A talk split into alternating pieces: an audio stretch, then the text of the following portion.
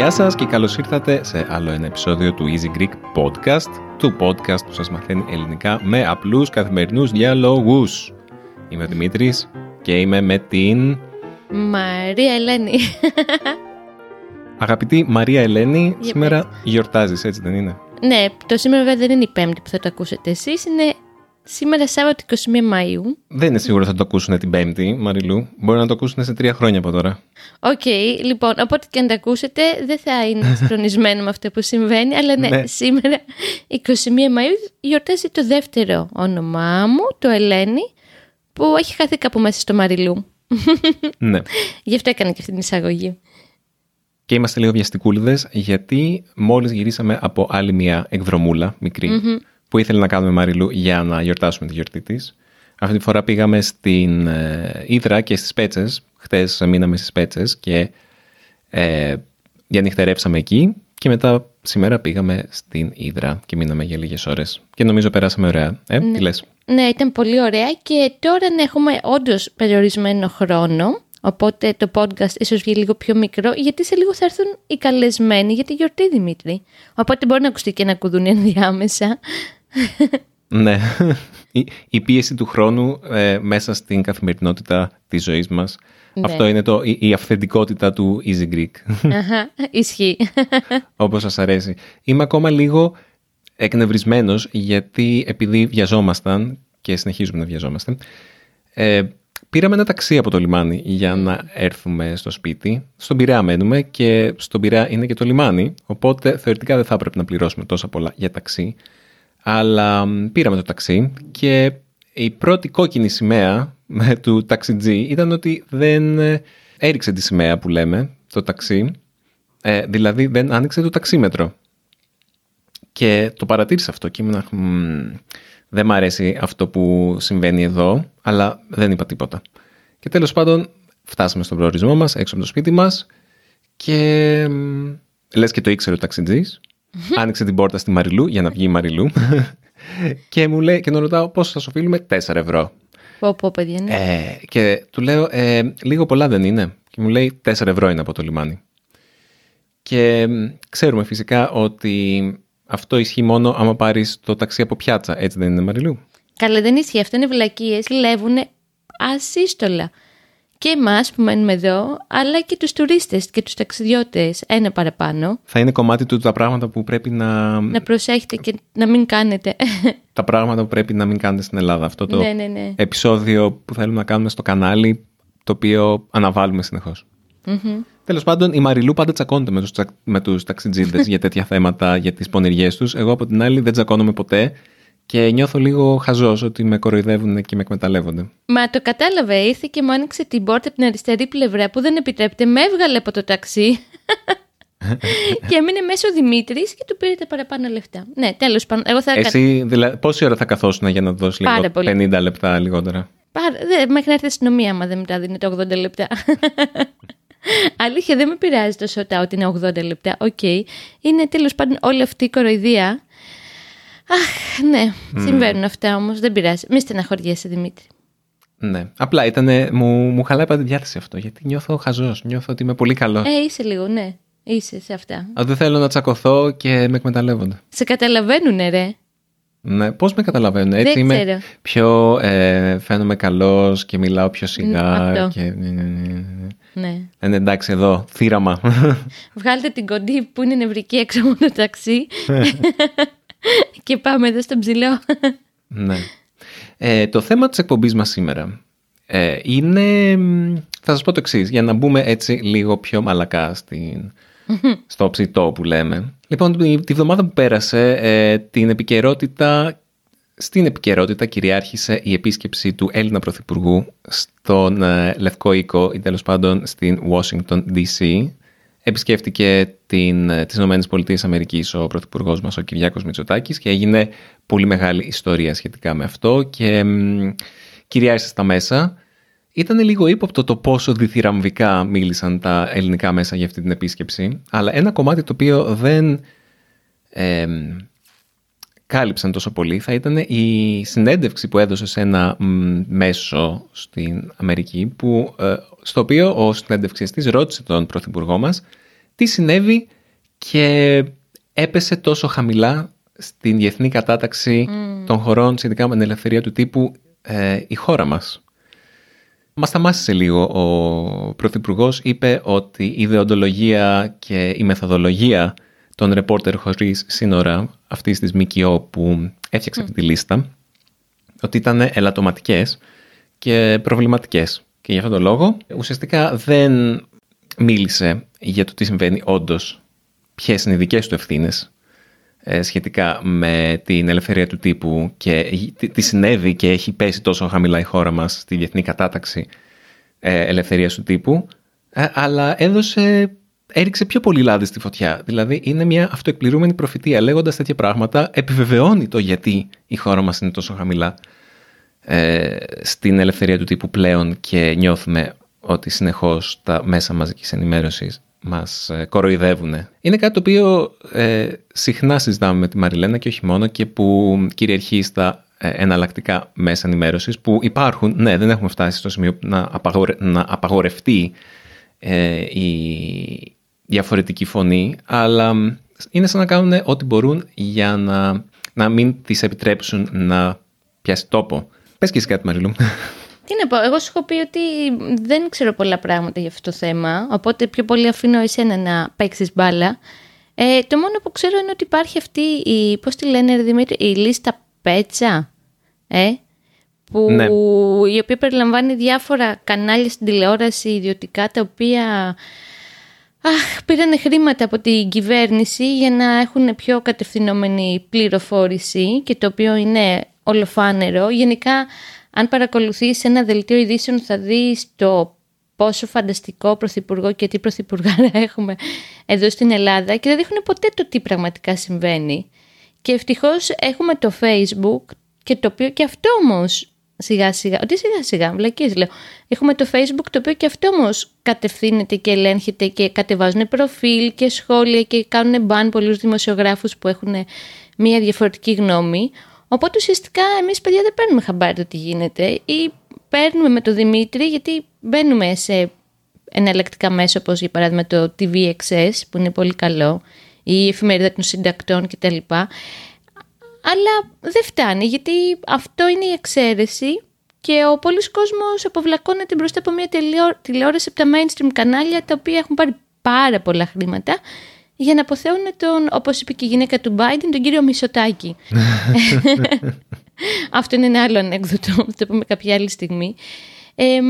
Δεν είναι μόνο. Η λίστα Πέτσα δημιουργήθηκε και καλά ε, με αφορμή την πανδημία, ώστε να, να, να ενισχύονται τα ιδιωτικά με κρατικό χρήμα για να παίζουν μηνύματα ε, ευαισθητοποίησης του κόσμου σχετικά με την πανδημία. Άλλη χαζομάρα από εκεί, ναι. Ε, βέβαια πήγανε πολλά χρήματα σε ιστοσελίδες που δεν υπήρχαν ή που δεν ανέβασαν περιεχόμενο. Ε, δεν πήγανε χρήματα σε, ή τόσα χρήματα σε μέσα της αντιπολίτευσης. Ε, πήγανε όλος τυχαίως περισσότερα χρήματα σε μέσα ανθρώπων που είναι κοντά στον Πρωθυπουργό, όπως διάφοροι εφοπλιστές και επιχειρηματίες, που έχουν, ελέγχουν ουσιαστικά τα μέσα ενημέρωσης στην Ελλάδα. Αυτοί πήραν τη μερίδα του λέοντος, θα λέγαμε. Και κανονικά, όπως, κάποιος, όπως κανείς θα ε, υπέθετε, αυτά τα μηνύματα θα έπρεπε να τα παίζουν οι καναλάρχες δωρεάν. Έτσι δεν είναι, γιατί να πρέπει να τους πληρώσεις για να τα παίζουν; Είναι, το, είναι η κοινωνική τους υποχρέωση. Τέλος πάντων, δεν είναι μόνο αυτό το πρόβλημα. Ο Πρωθυπουργός όταν ε, ανέλαβε την ε, εξουσία πήρε τον έλεγχο του ΑΠΜ, το οποίο είναι το Αθηναϊκό Πρακτορείο Ειδήσεων και το Μακεδονικό Πρακτορείο Ειδήσεων, που είναι ουσιαστικά πώς είναι το Reuters mm-hmm. διεθνώς. Είναι κάτι σαν το, την, την κρατική πηγή ε, ειδήσεων, της ε, ειδησιογραφίας στην Ελλάδα. Που είναι η κύρια πηγή για τα περισσότερα μέσα. Άμα κάτι σημαίνει στην Ελλάδα, το ΑΠΜ το μαθαίνει, ας πούμε, πρώτο και λέει σε όλα τα μέσα το τι συνέβη, έτσι ώστε να κάνουν το δικό τους ρεπορτάζ, αλλά άμα αυτό το γραφείο, είναι, αυτό το πρακτορείο είναι υπό τον έλεγχο του Πρωθυπουργού, μπορεί να καταλάβετε τι συμβαίνει. Τι συμβαίνει εδώ πέρα. Επίσης, ε, ο Πρωθυπουργός μας είναι ο, ε, ο αρχηγός της ΑΕΠ αυτή τη στιγμή, που είναι, είναι η Εθνική Υπηρεσία Πληροφοριών, που είναι κάτι σαν την ελληνική FBI, θα έλεγα, το ελληνικό FBI. Και πρόσφατα έχουν βγει στη δημοσιότητα διάφορες, ε, έχει βγει βρώμα, δηλαδή έχουν βγει αποκαλύψεις από τα μέσα που δεν ελέγχονται από την κυβέρνηση σχετικά με την ε, παρακολούθηση διάφορων δημοσιογράφων που προσπαθούν να μιλήσουν για πράγματα που δεν θέλει η κυβέρνηση. ναι, γενικά παίζει αυτό ναι. εδώ στην Ελλάδα. Τώρα, νομίζω χτες βγήκε η Google και είπε ότι η κυβέρνηση χρησιμοποιεί το Predator που είναι ε, σύστημα παρακολούθησης και στην Ελλάδα η, ο κυβερνητικός εκπρόσωπος είπε ότι όχι, για ψεύδουμε, η Google δεν ξέρει. Αλλά προφανώς ε, τους έχουν πιάσει τα πράσα πάρα πολλές φορές και πάντα, πάντα αρνούνται, αρνούνται τα πάντα. Ναι, και μπορούν να κάνουν ό,τι θέλουν, Δημήτρη. Να πούνε δεν ισχύει, μασάει κατσί καταραμά, μασάει κατσί καταραμά. Πετάει ο γάιδαρος, πετάει ο γάιδαρος. Αυτές οι εκφράσεις σημαίνουν ότι κάτι μπορεί να μην ισχύει, αλλά κάποιος σου λέει ότι όχι. Δεν είναι αλήθεια, θα πετάξει ο γάιδαρο και εσύ δεν έχεις κάτι άλλο να κάνεις, πρέπει να το δεχτείς και ας μην το πιστεύεις. Ε, εγώ επειδή ασχολούμαι πιο πολύ με τα κοινωνικά δίκτυα, το ξέρεις και το λέω και στο podcast από ότι τα μέσα, με είχε σοκάρει το γεγονός ότι κατεβάζανε προφίλ και μπλοκάρανε προφίλ. Είχε ξεκινήσει αυτό όταν ε, κάποιο μέλος, τέλος πάντων μιας ελληνικής τρομοκρατικής οργάνωσης που είναι στη φυλακή, είχε ζητήσει άδεια και δεν του τη δίνανε. Ε, και πολλοί κόσμος έγραφε στο προφίλ του ότι θέλουμε ο τάδε, δεν λέω ονόματα, να βγει από τη φυλακή για κάποιες μέρες γιατί το δικαιούται, δεν ξέρω τέλος πάντων τι ακριβώς γινότανε, κατεβαίνανε αυτά τα προφίλ. Και μετά ο κόσμος δεν έγραφε το όνομά του, αυτού του κυρίου τέλος πάντων, και έγραφε τα αρχικά με δύο τελείες, για να μην το κατεβάσουν το προφίλ. Ε, και είναι πάρα πολύ δυσάρεστο και στενάχωρο και βλέπεις ανθρώπους που προσπαθούν να εκφράσουν μια διαφορετική γνώμη. Για παράδειγμα, εγώ εκτιμώ πολύ την Έλενα Ακρίτα ή τον κύριο Σαραντάκο που ξαφνικά δεν μπορούν να εκφράσουν γνώμη. Γιατί άμα την εκφράσουν, κατεβάζουν τα προφίλ ε, και μετά λίγο οι φίλοι τους γράφουν κάποια πράγματα εκ μέρους τους κτλ. κτλ. Και ναι, και δεν περνάμε πάρα πολύ καλά με αυτό το, το κομμάτι. Ή και μ' αρέσει πολύ, Δημήτρη, διασκεδάζω όταν, για παράδειγμα, αυτό που σου έδειχνα χθες, πάει ο Πρωθυπουργός Μισοτάκη κάπου και τον, ε, δεν τον καλουποδέχονται, όπως συμβαίνει κυρίως στα νοσοκομεία, γιατί έχουν διαλύσει τη δημόσια υγεία όπως και τη δημόσια παιδεία ε, και παρόλα αυτά τα mainstream μέσα γράφουν διθυραμβικά σχόλια πόσο καλά τα πήγε και πόσο θερμά τον υποδέχτηκαν και απλά ο κόσμος κατεβαίνει με πανό και τον υποδέχεται. Και ε, χθες, προχθές επισκέφτηκε το νοσοκομείο παιδών που είναι ένα πάρα πολύ σημαντικό νοσοκομείο στην Ελλάδα. Ουσιαστικά είναι το μοναδικό νοσοκομείο για παιδιά. Και ο τύπος ο Μητσοτάκης είπε ότι ανακαινήσαν μια καινούργια πτέρυγα, απλά την έβαψε, λέει, και βάλε, όχι ο ίδιος βέβαια, και βάλε κάποια κρεβάτια καινούργια. Αυτό δεν πήρε καινούριους γιατρούς, δεν πήρε καινούριες νοσοκόμες. Πήγε εκεί να την εγκαινιάσει και φυσικά τον κράξανε και φυσικά κανείς δεν έμαθε κάτι γι' αυτό. Παρά μόνο ανέβηκαν κάποιες λίγες φωτογραφίες στο Facebook από ανθρώπους που διαμαρτυρήθηκαν, που είμαι σίγουρη ότι πια δεν θα υπάρχουν αυτές. Άσε που κατέβασε ολόκληρη η αστυνομία για να τον φυλάει ενώ πήγε να εγκαινιάσει το νοσοκομ... την πρέριγα αυτή. Ναι, δύσκολα τα πράγματα παιδιά στην Ελλάδα και ένας λόγος που τα λέμε αυτά και τα συζητάμε με τον Δημήτρη είναι γιατί θέλουμε να τα γνωρίζετε. Ειδικά εσείς που επισκεπτώσετε τη χώρα για να μην μένετε στο επίπεδο μόνο αυτό ότι νησιά, θάλασσα, ούζο και ξέρω ότι πολλοί από εσάς δεν μένετε μόνο σε αυτό λιγάκι να, να πάρετε μια πρέφα, όπως λέμε εδώ έτσι πιο απλά, να πάρετε έτσι μια μυρωδιά, να το πω πιο εύκολα, το τι συμβαίνει στην καθημερινότητά μας. Είναι πολύ σημαντικό για εμάς να μπορούμε να μιλάμε για αυτά. Μπορεί και να mm. μας κόψουν βέβαια, να μας ανακαλύψουν. Ελπίζω να μην γίνει αυτό. Να μην μας να ανακαλύψουν. Να μας κόψουν, πώς να μας κόψουν. Ε, μπορεί αν κάποιον σου πει, α, κοίτα αυτοί οι τύποι μιλάνε για αυτό που δεν θέλουμε να βγαίνει προς τα έξω. Κόψε αυτό το podcast. Δεν ξέρω. Πώς να το, δεν γίνεται να το κόψουν, αφού δεν... το facebook που κόβει ε, είχα διαβάσει ότι συγκεκριμένα έκοβε για τον ε, Κουφοντίνα συγκεκριμένα που ανέφερες πριν, δεν υπάρχει λόγος να μην πούμε το όνομά του, γιατί δεν δημοσιεύουμε αυτό το podcast στο Facebook, Εντάξει. ότι το Facebook, επειδή είναι μια αμερικάνικη εταιρεία, ε, τον είχε μαρκάρει ως ε, τρομοκράτη, ο οποίος είχε δράσει κατά αμερικανικών συμφερόντων. Α, Οπότε οκ. ήταν επίσημα τρομοκράτης, επίσημα από την αμερικανική κυβέρνηση. Οπότε προφίλ που τον υποστήριζαν κατά κάποιο τρόπο ε, κάπως σηματοδοτούνταν ως ε, να υποστηρίζουν την τρομοκρατία. Μμμ. Και μ, ως εκ τούτου το Facebook τους, ε, ναι, τους λογόκρινε. Το τι κάνει το Facebook στη δική του πλατφόρμα είναι κομμάτι του Facebook. Κανονικά δεν θα έπρεπε να, να μπορεί να ελέγχει οποιοδήποτε κράτος τι γίνεται στο Facebook. Αλλά Το πλέον, ότι νομίζω ότι το τελευ... το... τους τελευταίους μήνες, εδώ έχουμε αυτή τη μοναδική ε, χαρά, κάποιος να τσεκάρει, φαντάζομαι από αυτή την πλευρά του κράτους, το τι δημοσιεύεται στα social media και να τα κατεβάσει, γιατί αυτό δεν συνέβαινε μέχρι τώρα, δεν συνέβαινε με παλαιότερες κυβερνήσεις, με παλαιότερους πρωθυπουργούς, είναι σχετικά νέο φαινόμενο. μ, Ξέρω ότι δεν πηγαίνει ακριβώς στην ελευθερία του τύπου, δηλαδή τα ραδιόφωνα, η τηλεόραση και οι εφημερίδες και τα περιοδικά. Απλά για μένα με απασχολεί, είναι έτσι ένα ευρύτερο πλαίσιο. Γι' αυτό και το έθιξα. Γενικά, ναι, παίζει...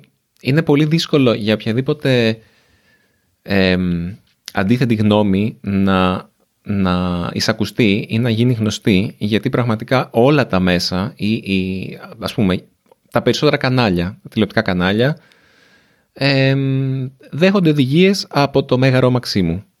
Που είναι το Μέγαρο Μαξίμου είναι η κυβέρνηση. Είναι εκεί που μένει ο Πρωθυπουργός, ας πούμε. Και δουλεύει ο Πρωθυπουργός και το επιτελείο του. Ε, οπότε δεν μπορούν να πούνε κάτι που, δεν μπορούν να πούνε κάτι το οποίο δεν έχει την έγκριση του Μεγάρου Μαξίμου και πράγματα τα οποία σκάνε όπως αυτό που σας είπα πριν ότι η, η Ελλάδα κατέκτησε την 108η θέση Πω, πω. παγκοσμίως στην ελευθερία του τύπου έπεσε δεν ξέρω και εγώ πόσες θέσεις ε, από το 2021 εξαιτίας κυρίως ε, τις ε, διάβαζα σχετικά με αυτό σε ένα άρθρο, θα το βάλω στις, σημει- στις ε, σημειώσεις της εκπομπής. Ε, κυρίως επειδή δεν έχει εξηχνιάσει τη δολοφονία ενός δημοσιογράφου που ήταν κατά της κυβέρνησης ουσιαστικά, έκανε ρεπορτάζ που δεν άρεσε στην κυβέρνηση και αυτή η δολοφονία παραμένει ανεξιχνίαστη. Είχαν γίνει και μ, απειλές για τη ζωή ενός άλλου δημοσιογράφου Πες του, το Κώστα, όνομα. του Κώστα Βαξιβάνη που επίσης δεν ε, είναι από, από τους δημοσιογράφους που πραγματικά τα έχει βάλει με την κυβέρνηση εδώ και πολλά χρόνια. Είναι βέβαια ε, πραγματικά υποστηρικτής του ΣΥΡΙΖΑ, είναι με το ΣΥΡΙΖΑ. Αλλά αυτός και η εφημερίδα του κάνουν, κάνουν ε, αποκαλυπτικό ρεπορτάζ και προφανώς δεν αρέσει αυτό σε κάποιους. Και αυτός είχε δεχτεί απειλές για τη ζωή του, βέβαια μέσα από τον Φουρτιώτη. Αυτό είναι μια τελείως άλλη κουβέντα βέβαια, ας το Ναι, αφήσουμε. αλλά και άστο. αυτός.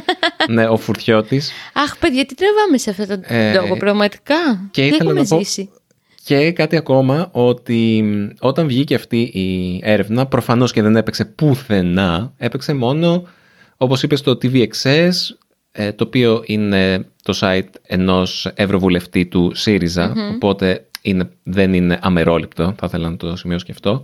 Και είχε παίξει και σε κάποια άλλα μέσα, τα οποία και διαδόθηκε κυρίως μέσω social media, αλλά και πάλι δεν, ακούστη, δεν, δεν ακούστηκε από το, τη τη μεγαλύτερη πλειοψηφία των μέσων και βγήκανε βασικά κάποια μέσα να, να την διαψεύσουν αυτή την ε, έρευνα και χρησιμοποίησαν λάθος ε, γραφήματα επίτηδες για να πρέπει να, να θα το βάλω και αυτό στα, στις σημειώσεις της εκπομπής γιατί είναι τραγικό και φαίνεται ακριβώς εκεί πόσο βαθιά είναι η σαπίλα η προσπάθεια των μέσων και των site που είναι φιλοκυβερνητικά και είναι, δεν ξέρω αν είναι μόνο του Μαρινάκη ή και άλλων φίλων του Μαξίμου πόσο προσπαθούν να, ε, για, να διαστρεβλώσουν το τι συνέβη. Και όχι μόνο αυτό, μάλιστα υπήρξε και αυτή η έρευνα και στο Ευρωπαϊκό Κοινοβούλιο. Στο, τε, στο,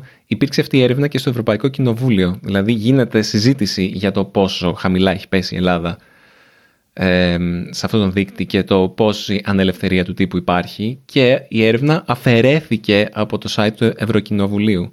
Και δεν ξέρω τι συνέβη εκεί, δεν ξέρω ποιος διαμαρτυρήθηκε και πώς θα κατάφερε να φτάσει τόσο ε, βαθιά στο σύστημα και να, να επηρεάσει μ, ανθρώπους που κανονικά θα έπρεπε να είναι πιο αντικειμενικοί και ψάχνω τη λέξη τώρα, πιο... Ε, Αμερόληπτη. Μπράβο, Ε. αυτή είναι η λέξη. Αμερόληπτη. και όμως τα καταφέρανε. Είναι ένας ε, πρώην ε, νεοδημοκράτης που τον αφαιρέσει να ναι. ευρωβουλευτής Νέας Δημοκρατίας, ο, ο Κίρτσος, ο οποίος έγραψε ένα άρθρο, άμα δεν κάνω λάθος αυτό ήταν στο, σε ένα free press, ε, ελεύθ- μια εφημερίδα, ε, δωρεάν εφημερίδα που διανέμεται στο Free Sunday και την κοίταξα λίγο πριν κάνουμε το επεισόδιο και παραδόξως αυτός κάνει πολύ καλή κριτική στην κυβέρνηση και στο πρώην κόμμα του και λογικό που τον διαγράψανε. Και αυτός ε, μίλαγε περισσότερο για τη διαφθορά, για το σκάνδαλο Νοβάρτης, το οποίο μ, προσπα... μάλιστα η... η κυβέρνηση προσπάθησε να ο- βαφτίσει σκευωρία και να πει ότι ε, τα παιδιά μας, οι υπουργοί και οι γιατροί δεν χρηματιστήκανε από αυτή την εταιρεία την Novartis, παρόλο που έχει παραδεχτεί η ίδια εταιρεία ότι το έκανε, προσπαθήσανε να πούνε ότι ήταν μια σκευωρία, ότι δηλαδή η εισαγγελέας, η... Ε, πώς θα λέγαμε, πώς θα περιγράφουμε τι είναι μια εισαγγελέας. Είναι, ο εισαγγελέας είναι αυτός που προσπαθεί να κάνει τη δίωξη. Ο εισαγγελέας είναι αυτός που έρχεται και λέει λοιπόν αυτό είναι το, αυτή, αυτό είναι το αξιόπινο και βγαίνει με το κατηγορό. Και κυνηγήσαν αυτήν που βγήκε και ας πούμε αυτή ήταν η εισαγγελέας διαφθοράς. Δηλαδή είδε ότι κάτι συμβαίνει, υπήρξε ένα περιστατικό διαφθοράς και ήθελε να το, να το εξετάσει. Και αντί να πούνε «ΟΚ, μπορεί να υπήρξε ένα φαινόμενο διαφθοράς», της κάνανε μήνυση ότι ε, υπήρξε μέλος σκευωρίας και νομίζω σχεδόν τα έχουν καταφέρει να την καταδικάσουν. Δηλαδή έπρεπε να πάει στο Ευρωκοινοβούλιο για να ζητήσει βοήθεια κατά κάποιο τρόπο. Είναι λίγο παράξενα όλα αυτά τα πράγματα και επειδή δεν τα έχω ερευνήσει πάρα πολύ προσεκτικά, απλά τα μ, είναι και περίπλοκα και δεν είμαι ας πούμε ειδικός σε νομικά θέματα. Μπορεί να κάνω κάποια λάθη, απλά τώρα σας δίνω το, το ζουμί των πραγμάτων. Αλλά μ, οι νεοδημοκράτες θα πούνε ότι από τη στιγμή που μαθαίνουμε ότι συμβαίνουν αυτά, υπάρχει ελευθερία του τύπου. Πώς φαίνεται αυτό σαν επιχείρημα, Μαριλό; Υπάρχει και μετά το αναιρούν και μετά το κρύβουν και μετά... Εντάξει, από κάπου θα τους ξεφύγει τώρα από τη στιγμή που δεν είναι όλα ελεγχόμενα. Κάπου ξεφεύγει, αλλά μετά χάνονται τα στοιχεία στο, στο δρόμο. Εγώ θέλω να αναφέρω Δημήτρη και εγώ σαν Μαριλένα θα κλείσω εδώ επειδή οι καλεσμένοι είναι κάτω και περιμένουν και δεν θέλουν να χτυπήσουν το κουδούνι. Ε, κάτι το οποίο με απασχολεί ως μεγάλη θαυμάστρια της μουσικής και του ραδιοφώνου και έτσι φανατική ακροάτρια και πόσο μεγάλο τσεκούρι έπαιξε και στο κρατικό ραδιόφωνο και άνθρωποι οι οποίοι είχαν πιο αριστερές ιδέες και παίζανε ας πούμε πιο λούμπεν τραγούδια, κόπηκαν. Ε, Εγώ αγαπούσα πάρα πολύ και αγαπάω την Έλενα Φαλιρέα που γιορτάζει και αυτή σήμερα, η οποία είχε μια καταπληκτική εκπομπή με ρεμπέτικα ε, δύο φορές ε, μία, δύο, ένα δύο ώρο Σάββατο, ένα δύο ώρο Κυριακή και την Κυριακή την κόψανε και την περιορίσανε στο Σάββατο και της βάλανε και λίγο χέρι σε τι μουσικές θα παίζει και τι θα λέει. Και επίσης υπάρχει ένας φανταστικός δημοσιογράφος, παύλα ερευνητής, παύλα ντοκιμαντερίστας, ο κύριος Θωμάς Σιδέρης, Σιδερής, δεν ξέρω πώς προφέρεται σωστά, ο οποίος και αυτός είναι πιο αριστερός ξεκάθαρα και κάνει ντοκιμαντέρ που καίνε κάποια πράγματα και τα λοιπά και τα λοιπά και και και ε, και φυσικά με μια χαζή αφορμή τον διώξανε και ενώ είχε και αυτός μια εκπληκτική εκπομπή για τα ρεμπέτικα, μάλλον έχω ένα θέμα με τα ρεμπέτικα, μια, είχε κάνει ε, μια φανταστική έρευνα για τα ρεμπέτικα και θα έκανε 13 ολόκληρες εκπομπές. Ε, στην τρίτη εκπομπή του είπανε παίρνεις τα παπούτσια στο χέρι και φεύγεις. Τώρα έχει πάει σε κάποιο άλλο ραδιόφωνο, σε ποιο, δεν θυμάμαι σε ποιο. Οπότε ναι, και το κρατικό ραδιόφωνο αυτή τη στιγμή έχει πρόβλημα και ελέγχεται και έχει playlist και δεν περνάμε πολύ ωραία εμείς που το αγαπήσαμε το ελληνικό ρα... κρατικό ραδιόφωνο και το βλέπουμε πώς παρακμάζει. Αυτά από εμένα. ε, όχι, συγγνώμη, αλλά ναι, είναι λίγο περίεργη η μέρα και περιμένουν κάτω και πρέπει να ξεκινήσουμε τη γιορτή. Περιμένουνε; Ναι, έχει έρθει η Νατάσα. Α, ναι. Οκ. okay. Θες να προσθέσεις κάτι άλλο; Ε, περίμενε ρε. Μ, Πες μου Μαριλού πριν κλείσουμε. Ναι. Τι μπορούμε να κάνουμε; Α, δεν ξέρω. Δεν... Ας μην το σκεφτώ, θα το πω στο επόμενο podcast. να να βοηθάμε και να χρηματοδοτούμε κάποιες πηγές ανεξάρτητης ενημέρωσης που είναι αυτοδημιούργητες και χρειάζονται χρηματοδότηση, όπως για παράδειγμα το Press Project. Αυτό. Ε, ή το Inside Story. Ναι. Είναι πολύ καλό. Το, το Inside Story, άμα δεν κάνω λάθος, είναι αυτό που ε, έβγαλε το ρεπορτάζ σχετικά με, την, ε, με τις παρακολουθήσεις που Okay. ανέφερα πριν. Okay. Ναι. Θα σας τα βάλουμε όλα αυτά στο link, οπότε να μπορείτε να διαβάζετε και εσείς έτσι λίγο πιο ανεξάρτητα ελληνικά μέσα και αν θέλετε σε δεύτερο χρόνο να το υποστήριξετε. Ναι. Εγώ θα ήθελα, επειδή είναι πολιτικοποιημένο αυτό το podcast ξεκάθαρα, θα ήθελα να κάνω μια ερώτηση ε, σε ανθρώπους οι οποίοι είναι δεξιοί ή αν μας ακούνε και κάποιοι νεοδημοκράτες, δεν ξέρω, να μου πείτε πώς σας φαίνονται εσάς όλα αυτά. Αν είμαστε υπερβολικοί, αν, είμαστε, αν κάτι έχουμε καταλάβει λάθος. Ναι. Ε, τέλος πάντων, να μας πείτε τι μπορεί να... Α, γιατί εγώ θέλω να, να είμαι εύπιστος και να πω «ΟΚ, μπορεί κάτι να, να βλέπω λάθος σε αυτά που συμβαίνει, να μην έχω καταλάβει τι συμβαίνει. Θέλω να, να δώσω στον πρωθυπουργό μας, ας πούμε το άλλο ότι κάτι δεν έχω καταλάβει καλά και Οκ. ότι όντως είναι ο καλύτερος πρωθυπουργός, όπως λέγαν τα μέσα και όπως πήγε στην, στο Κογκρέσο και τον χειροκροτούσαν όλοι και είπαν ότι ήταν μια ιστορική επίσκεψη και μια ιστορική ομιλία που δεν έχουμε ξαναδεί ποτέ στην ιστορία της χώρας. Και μάλιστα πούμε. τονίζουν το πόσο υπέρκομψη η γυναίκα έχει. Αυτό, παιδιά, είναι ένα αστείο άλλο που εδώ πραγματικά ο κόσμος καίγεται, βαρκούλες αρμενίζουν, μπορεί να γίνεται ο χαμός με τον COVID, με την υγεία που καταρρέει και τα μέσα ασχολούνται με το πόσο ωραία ρούχα φοράει η γυναίκα του Πρωθυπουργού και την παρουσιάζουν ως υπέρκομψη κυρία του Πρωθυπουργού. Αυτό. Ναι. Αυτ- με αυτό θα ήθελα να καταλήξω. Δεν θέλω να, να είμαστε πάρα πολύ αρνητικοί Θαφλατάδες. Α, και θαφλατάδες και Οκ. να αερολογούμε λίγο. Αλλά θα ήθελα και μία, άμα μπορείτε να μου...